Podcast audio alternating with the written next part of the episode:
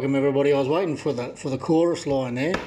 Power and the passion, because this week I have Craig Power on the show, and he's power by nature, but power by name and passion by nature.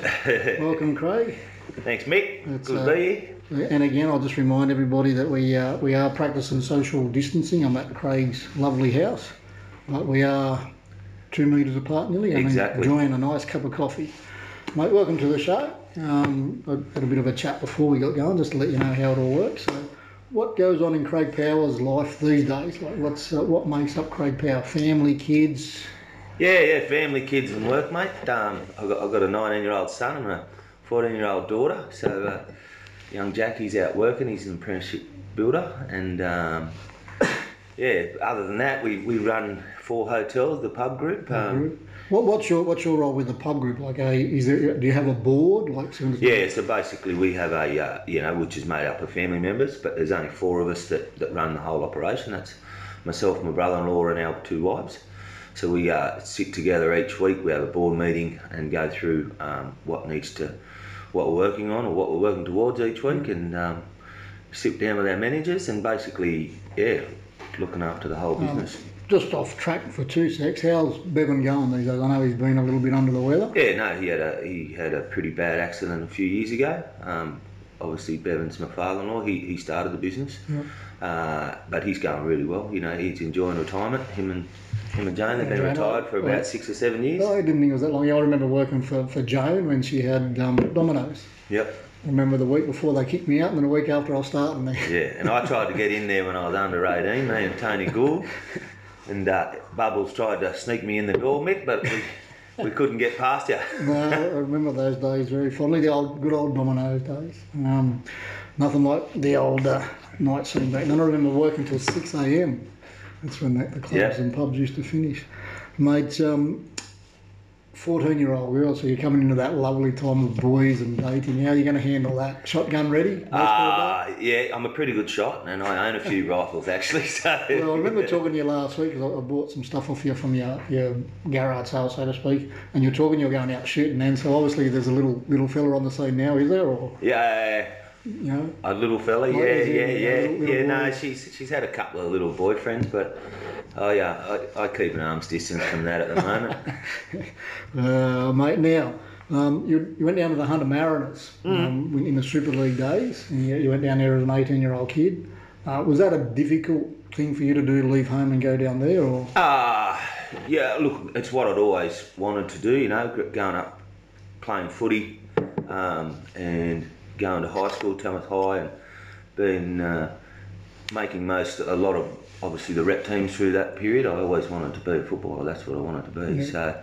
So it was a dream come true really when I got the opportunity and got a call and went down there to trial and obviously made the team. And unfortunately, the Super League didn't go ahead that year. I got to play a few games, one against the Broncos and against Penrith and playing that league and. So it was, It would have been a bit different to playing under 18s here in Tamworth, obviously. Yeah, look, the speed of it was the big thing. When you go down there, it's just the commitment and the speed. I think if you get the opportunity to go down there, I think anyone can make the top grade. It's just their commitment. Yeah, I think personally, every step it's no tougher. Like they don't hit any harder, they don't run any harder, but the pace just gets quicker, and it's quite easily. It's quite easy to get left behind if you're not prepared to do the hard work. Yeah, definitely. And you've just got to be able to think a lot quicker and play twice as quick. And it's not always the most talented guys that go through. You see an awful lot of talented kids miss out because they just don't have that work ethic or that drive. And then you see kids that aren't as talented as others that do because they want to succeed. But, yeah, exactly. Mate, you come back to Tamworth. Talk to me about, because you would have been 18, 19? 19 on your first grade debut. Can you remember that game? First grade, well actually my first grade debut was in 93. As a young bloke, Zipper Brood was coaching. And it was great because I'd always looked up to Zipper and his brother and a couple of other senior guys that I got to play with in that team. And mate, it was just a really good year, so that was good. basically, you know, played a couple of years through then, and then went away and then come back. But yeah, where'd you go to? When you said you went away, where did you head to from? Well, when I went down to Newcastle, I went down to Mariners, and then I come back. Yep. So you know, basically come back, and it was in I sort of remember the tough years of West Robins, the last couple of years. Cat Kayla was coaching them. It was really a bunch of juniors playing. Yep. And then we obviously joined with Tamworth City, become the West Lions, and that's when all the first year was a bit tough, but then the success started to really sort of come. We bought, you know, we made some good buys and bought some good players. Like Tamworth City and West Lions amalgamated. Sorry, Tamworth City and West Tamworth Robins amalgamated in 96. So I turned up at West Robins in 92. Cat Kayla was the coach. Yep. And his big thing was fitness. Oh, definitely. It was just fitness. And I can remember that he used to have a grading system, and every Tuesday after the game, you couldn't wait to get into the dressing shed to see what rating you had. And if you didn't get what you thought, there was the amount of guys that used to blow up, and I still remember Tony Gould and Adam Francis, if they weren't 8s and 9s, they were blowing up, and if you had a better score than them, oh, yeah, you're Cat's favourite, blah, blah.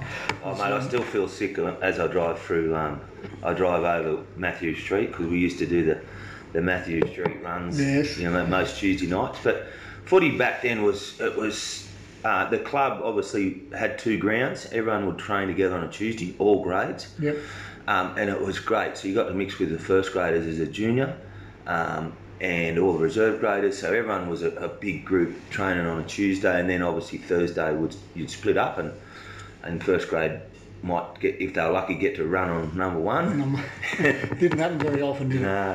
Just over the time, have you noticed that clubs have sort of steered away from training as a club? I've sort of found from my experience, just as time's gone on, that inside clubs have become a little bit more segregated, in first grade, reserve grade, 18s, where I can remember as a kid myself coming through that we did do a lot with the seniors. Yeah. Now, do you think that's happened? Definitely. And I think it's a big loss because, you know, as I said, Zip and the coaches back then, you know, I think maybe Daiso was coaching reserve grade. Porky Redding was there for a while. Yeah, Booger was helping coach at that stage. He made a little comeback and played a bit of reserve grade. So, but, you know, those guys were all guys that we all looked up to, and they brought the juniors along. It made you want to play first grade, you know, so then it made you strive harder when you were training with them to try and beat Peter Ennis Brown or whoever it was. And my first game, I was played in the centres with PA for a season, and you know, those sort of guys, it just made you challenge yourself harder.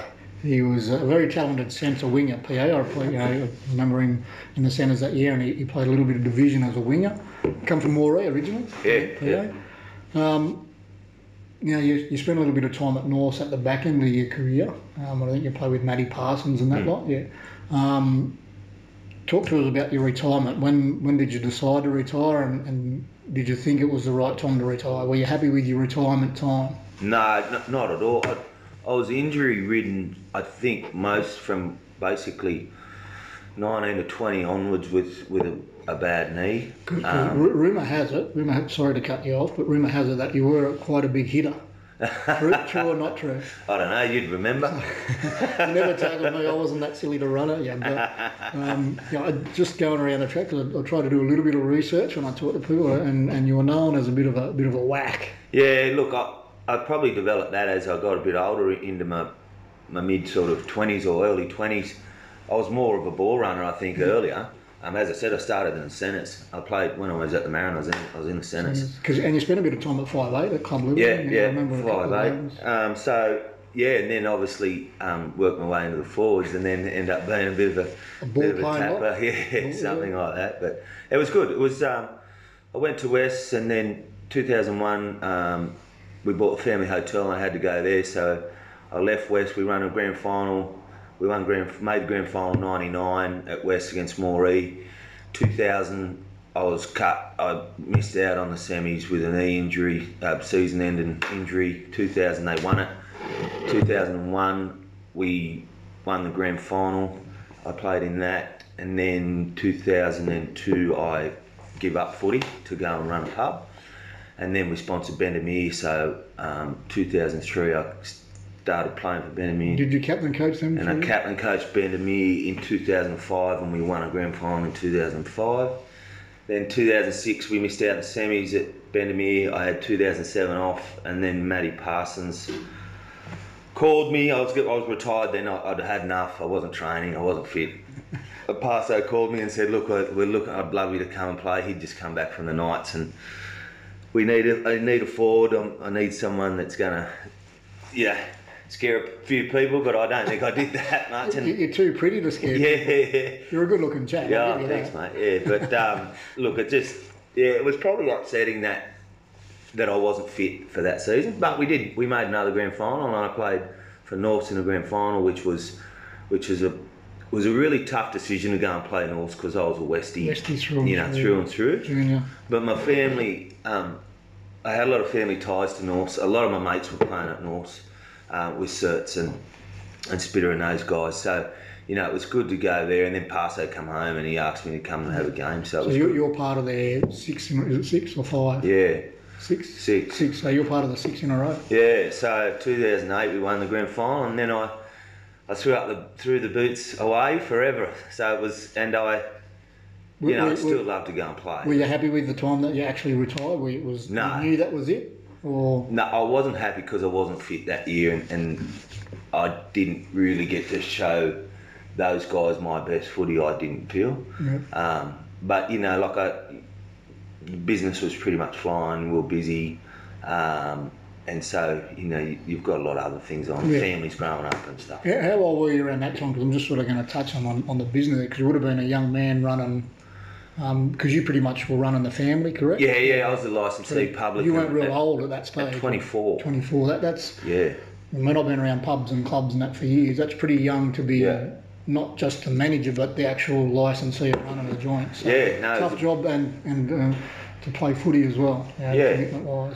Yeah, so it was 24, and then it was like I'm retiring early, so that was it. And then 4 years later, I was still playing. I ended up playing at Norse, but I was only 28 really when I retired. I wasn't. How have you handled retirement? I know, speaking to some guys, they just give the game away altogether. They walk away and don't want nothing to do with it because they find it easier. Yeah. Some stay involved one way or another, getting on committees or coaching, running water, doing something.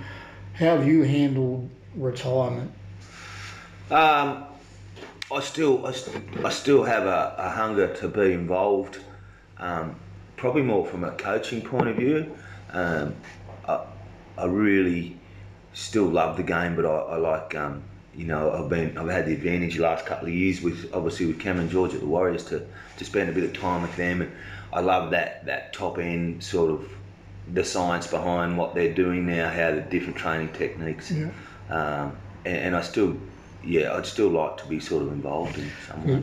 Not many people would know, I guess. Like last year, I remember with the ladies tackle and the 23s that you were heavily involved with the Group 4 side. Yeah. With helping Hyso and the coaching, but also with the sponsorship and the dinners and whatnot. So that's good. But some wouldn't even know that you're on the Group 4 board this year. Now, we don't want to get into that too much because that's a different segment. Are you enjoying being on the board for Group 4? Oh, it's definitely, this year's been a massive challenge, I think. With the COVID, with no footy. So we started out well. I think we've got a great committee. I'm an independent director with Terry Sirakis. So basically we don't have any ties to any clubs, which is a really good thing, I think. I think that's a positive move. We don't want to get too far. I think Group 4 at the moment was probably heading in the right direction, as in competitiveness. It was all coming back nice and even, I feel, personally. It'll be interesting to see how everything comes back after this is all out of the way, after the COVID virus and stuff like that. But I think you're doing a good job so far. Who's been your biggest influence on your footy career? Early on was definitely...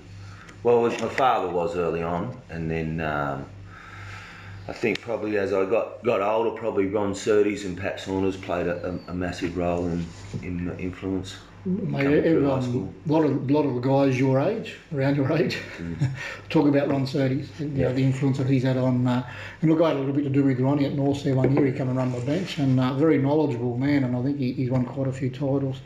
Any regrets out of the game? I probably regret that I didn't probably go back to Sydney, but I just had other interests then. Probably at 16, I made the Tigers flag side in Sydney, and then come home to get ready and had a girlfriend at home, young, and didn't go back. You were going to say the name then, weren't you? Yeah. Girls and footballers, as in sometimes, not being disrespectful to them by any stretch, but can be a little bit of a drawback, and it's a tough decision sometimes to make. You did play, you said, for New South Wales or Australia? Yeah, no, schoolboys? Played for New South Wales, 89, and got sort of into water polo, played for New South Wales for water polo, 5-6 years running, then played New South Wales in rugby league in the PWSA plus the CHS. So. Now, tell us one of your greatest memories of the game, like your game. Probably captain and coach in Bendemeer to a grand final. Who was that against? It was against Dungowan. Spinks, he was coaching Dungowan, who I'd grown up, looking up to, Hooter, and I had a couple of mates also playing for Dungowan. I think Mick was playing that year, Spinks and Camo and those sort of guys. Yeah. So it was good. It was just, that was my highlight because it was the first year I really got to coach and put my spin on football. And to captain coach your first year, make a grand final, win a grand final, mate, you can't wish for anything better. And I just had a really good team of boys that were committed. Matty Heyman out there with you then? No, Matty wasn't in that year, but he played a year later. But just to train those guys at a first grade level, but being second division, so just quickening the ruck and stuff like that was the basics of winning games. Isn't it amazing when you go from a player to a coach how differently you think about the game? Yeah. It's a whole new, and personally I think any person that's coaching will never ever be paid enough for the time they put into the game as a coach. Players turn up on a Tuesday, Thursday, Saturday, Sunday, play, go home, get drunk, do what they do. Coaches, it's 24/7. You're sleeping and it's just you're always thinking about... Look, I like to be organised too, Mick, so I would think about it, all week. I'd be writing my plans down, what we're doing, I hate anyone turning up and saying, all right, what are we going to do now? Yeah. I want to be organised before all the players get there to make sure that's the way they're going to play the game. It's not a professional, isn't it? Yeah. Mate, some of the changes in the game, what are some of the ones, Bush, NRL, that you do or don't like? It's, the NRLs, they play to a different set of rules than we do in the bush. Sometimes confuses the public because they all think we should be playing what they're playing down there. But there's some of the changes that you might like to go back if you were Peter Valandis. Yeah. I think the one referee's a good move. I think it's... I'm a one referee fan. Yeah. I think, it has its advantages. I think replays probably don't help the game too much. I think we should stop that. But then in the country footy, I never agreed with getting rid of the shoulder charge. I've not that I was a shoulder charge merchant or anything like that, but I just think it was part of the game and part of your smartness was trying to stay away from that sort of stuff, keeping an eye on your peripheral vision, all that sort of stuff. So. And I don't think, I sort of wasn't happy when they got rid of it. Mate, who's been the biggest influence on your life in general? Wow, that's a question. I don't know. That is a hard question. I'll try to come up with a good one every now and then.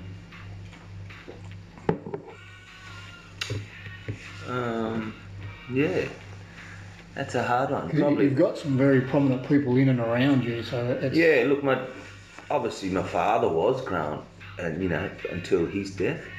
But the biggest influence probably in the last 20 years was probably Bevan Douglas. He's a lovely man, Bevan. You've got a lot of time for Bev, so that's it.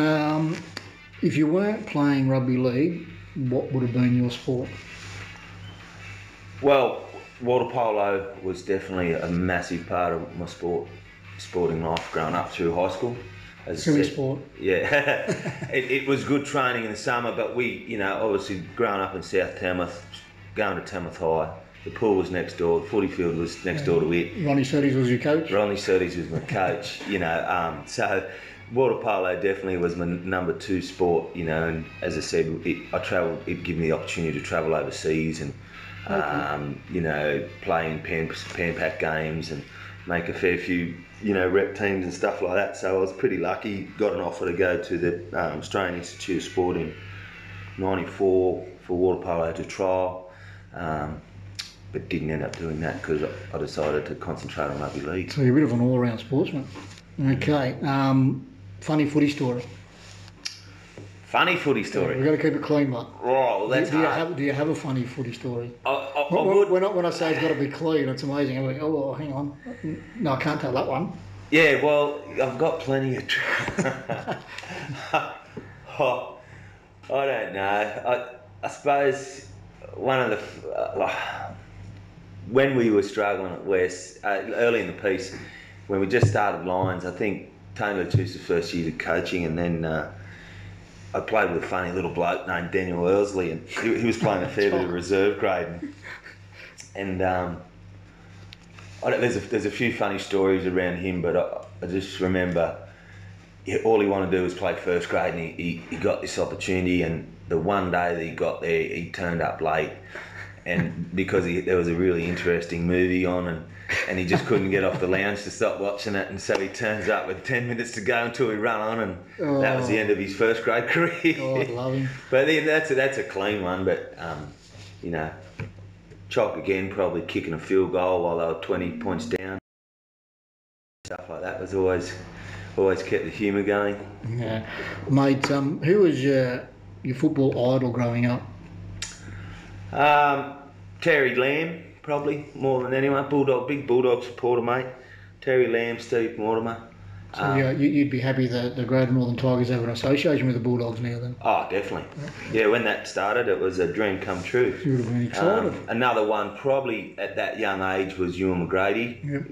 When getting to watch him play Northern Division here against Great Britain was one of my first real memories of watching football. And another one of my mates, Michael Spinks, was obviously playing fullback that day.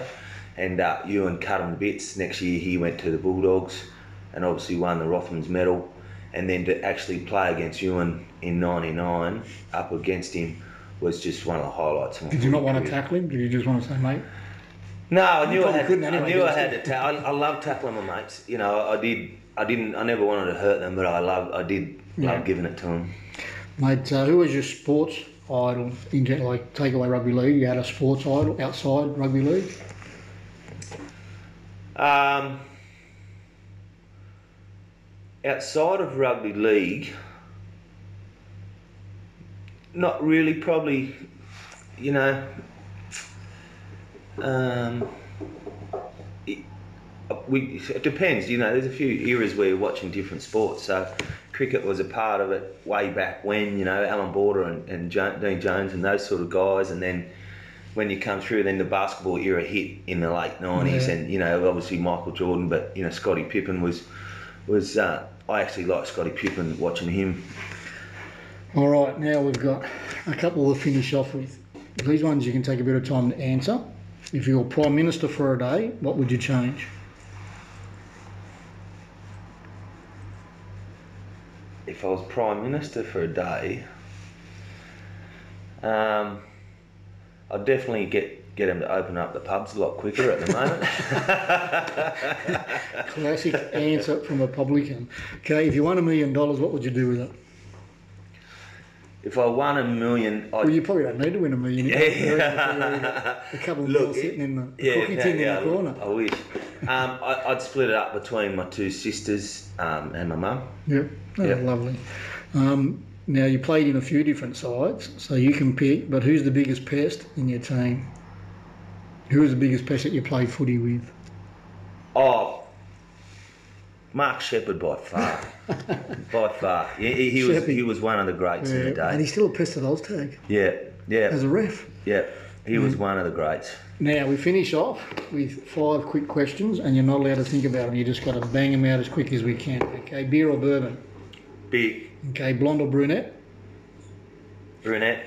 Pie and a can of Coke, or a beer and steak at the footy? Pie and a can of Coke. Celebrity crush? I don't know. You don't have a celebrity crush? No. Vin Diesel. No. Favourite superhero? Favourite superhero would be Superman. Superman.